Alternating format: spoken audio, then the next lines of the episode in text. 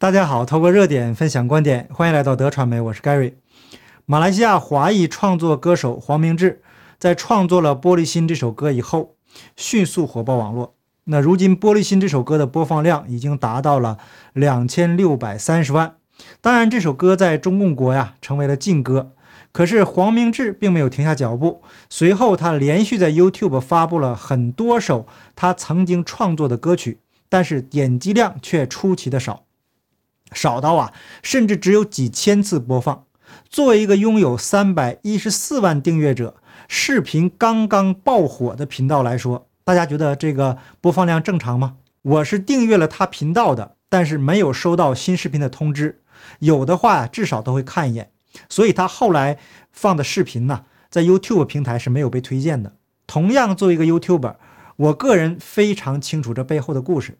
那十一月六日。黄明志在 Facebook 上晒出了他的 YouTube 自媒体频道的后台数据，显示出了玻璃心最多观看数字的国家前五名分别是台湾、香港、马来西亚、美国和新加坡。更令人吃惊的是，从第六至第十名的国家竟然分别是越南、印尼、墨西哥、中国大陆和巴西。对于这种情况啊，他发帖说前五名不意外，但后面那些国家呀，请问发生了什么事情呢？应该是非常多的大陆网友通过翻墙来看他这首《玻璃心》，说明啊，在中国国内他也是圈粉无数。只是啊，这些人出于安全问题，没办法让外界听到他们的声音。这也反映出中国目前的状况。实际上啊，有很多很多对中共不满的人士，无法让外界听到他们的声音。中共这堵墙把中国人真正的声音隔绝于世界之外。让外面的人以为中国到处都是脑残和五毛，那实际上呢，还是有很多头脑清醒、道德高尚的人存在的。很多人呢是出于安全的原因，只能把自己消音。面对海外以及中共的强权与压迫，黄明志选择了另辟蹊径。昨天他制作了一个视频，宣布把他创作的歌曲上传到 NFT，这个利用这个区块链技术售卖他创作的歌曲。NFT 的全称是 Non-Fungible Tokens。意思是非同质化代币。后面呢，我会用简单易懂的人话，仔细的让大家了解什么是 NFT，以及 NFT 对我们每个人的意义所在，还有我个人对于区块链的看法。那黄明志的作品再一次一鸣惊人，在网络平台 OpenSea 上架九十九首音乐作品以后，三个小时歌曲全部卖完，让他赚到了二百零九个以太币，折合成美金差不多九十六万左右。到我做节目的时候呢，这个数字已经涨到了二百五十七个以太币，价格最低的一部作品已经达到了一点八一九个以太币。那每个以太币的价格目前是四千五百美元左右。那全部算下来是多少钱？请大家自己有空去算一算吧。而且啊，这个数字还一直在上涨。黄明志昨天发布视频的题目是用 NFT 对抗世界。那我觉得呀，这个不太恰当，应该是对抗强权。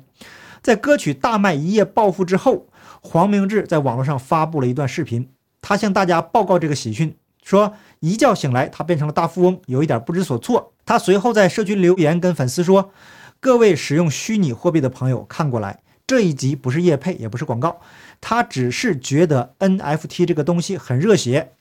其实啊，说穿了，我们一直以来只不过是一群在为国家银行工作的韭菜而已。”或许区块链将成为未来世界的趋势。有人说呀，它现在已经是了。那毕竟各国的政府根本管不到，就连中共政府都封杀不了。重点来了，各国政府管不到，中共政府也封杀不了。这个说明呢，区块链技术是对抗强权的有力武器。不管是民主国家还是独裁国家，本质上啊，作为我们普通人都生活在强权之下。那因为分配社会资源的权利不在普通民众的手中，我们只能按照既定的规则行事。钱要放在银行里面等着通货膨胀，或者购买金融产品等待被割韭菜。那当然，有些人也可以把钱放在家里，但是在纸币的货币上面呢，没有属于个人的无法篡改的印记。所以啊，放在家里的钱一旦被谁偷走了，那么钱就属于那个人了，而且是无法被追回来的。所以啊，这个传统的货币它的属性就是中心化、同质化，要有一个呃货币机构来发行，这个机构呢就是所谓的中心。那同质化的意思呢，就是所有的钱性质都一样，谁拿到呢就是谁的。那货币机构这个中心呢，控制着货币的实际价值。美国呢，现在就利用这个优势，大量的印钱，稀释整个社会的财富。那我们最直接的感受就是万物涨价，而我们却无力改变这一切，那只能成为任人宰割的韭菜。但是区块链技术的出现，改变了这一切。那具体的技术细节呀，已经有很多人都讲过了。Gary 的风格呢是只说特点和重点，避免浪费大家宝贵的时间。归纳起来呢，去中心化、透明性、开放性、自治性、信息不可篡改、匿名性。那咱们先说优点的部分，具体技术上的解释啊，很多人都知道，不懂的朋友呢可以去网络上查一下。那我们需要知道的就一句话：没有中心了，人人都成为中心，这样啊，我们将不再受制于人。当然，问题也是存在的。那后面总结的时候再说问题。那接下来呢，我们就把透明性和开放性结合在一起说一说。区块链系统是开放的，那除了对交易各方私有信息进行加密，那区块链的数据啊，对所有人是公开的，任何人都能通过公开的接口对区块链数据进行查询，并且能够开发相关的应用。那整个系统的信息高度透明。举个具体的例子说。黄明志卖出的音乐作品，就算今后被交易一万次，所有的交易过程和时间都会永久的留在这个作品的代码里面。那么，会不会有人有能力来修改这部作品的代码呢？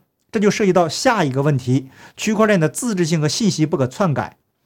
这两个特点呢，是建立在规范和协议的基础上。那规范和协议就是公开透明的算法，可以理解为这就是区块链的宪法。那所谓信息不可篡改，就是一旦信息经过验证并添加到区块链，就会被永久的储存起来，除非同时控制系统中超过百分之五十一的节点，否则呀，单个节点上对数据库的修改是无效的。而且系统中所有的节点都能去信任的环境中自由安全的交换数据，让对人的信任变成了对机器的信任，任何人为的干预都无法发挥作用。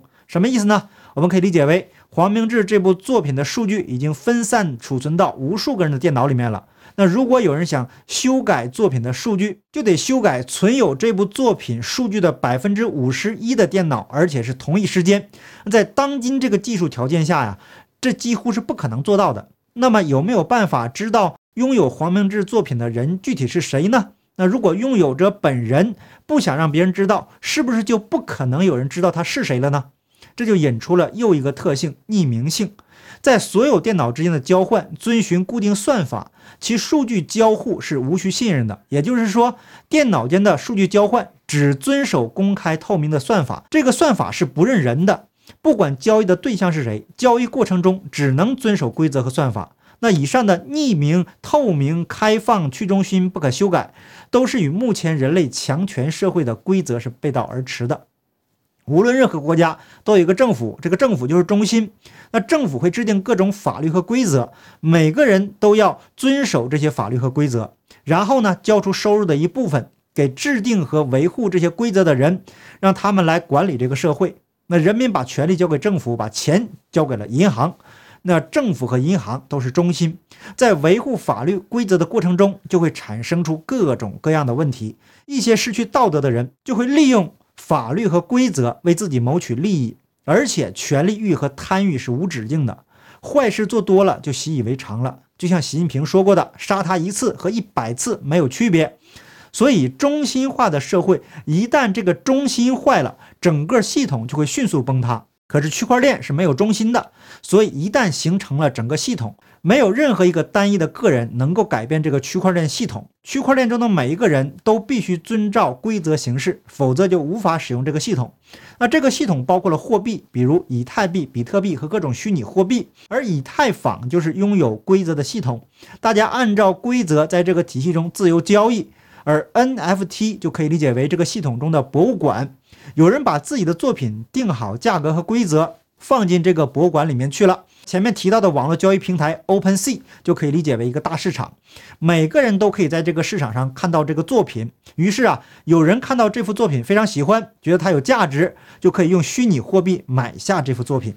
那虽然他买下了这个作品，这幅作品呢也属于他了，可市场上每个人还是可以看到。但是只可远观，不可亵玩焉。甚至呢，每个人都可以截图，但是那都不是作品的本身，而这个作品的唯一代码就在购买这个人的手中，只有他拥有交易的权利。那如果这幅作品制定的规则是每交易一次，作品的作者都会收到相应的手续费，那今后这个作品的创作者就可以从这个作品中永续的拿到收入。那这对于艺术创作者是至关重要的。那这样的规则呢，就能够让创作者创作出更多更好的作品。那前面讲到的都是好的部分，那接下来呢要讲到问题了。那以上所讲到的所有作品以及作品的价值，只存在于虚拟的网络环境中。也就是说，现阶段在没有把虚拟货币兑换成现实中我们使用的货币之前，所有的东西也可能在一夜之间一文不值。那当然了，这个概率是很小，但它存在。那由于虚拟货币的特性，也让很多人一夜之间倾家荡产。那区块链技术啊，也是依附于网络存在的。而网络环境又受到各方面的条件影响，一旦各国政府开始严厉打击、控制电力供应，那后果会怎么样呢？那所以说呀，在很长的一段时间内，虚拟网络还要依附于现实社会存在，但是区块链技术会导致政府对于货币的控制力逐渐的减弱，直到有一天这个矛盾不可调和。那至于将来要如何解决这个矛盾呢？没人能知道。那我个人对于区块链技术的看法和我个人对中心化的看法是一致的。人没有了道德，再好的制度、再好的设计、再好的技术也无济于事。法律制度在没有道德做基础的时候呢，都会成为强权割韭菜的工具。那在区块链的环境中，也一样有很多人被割韭菜。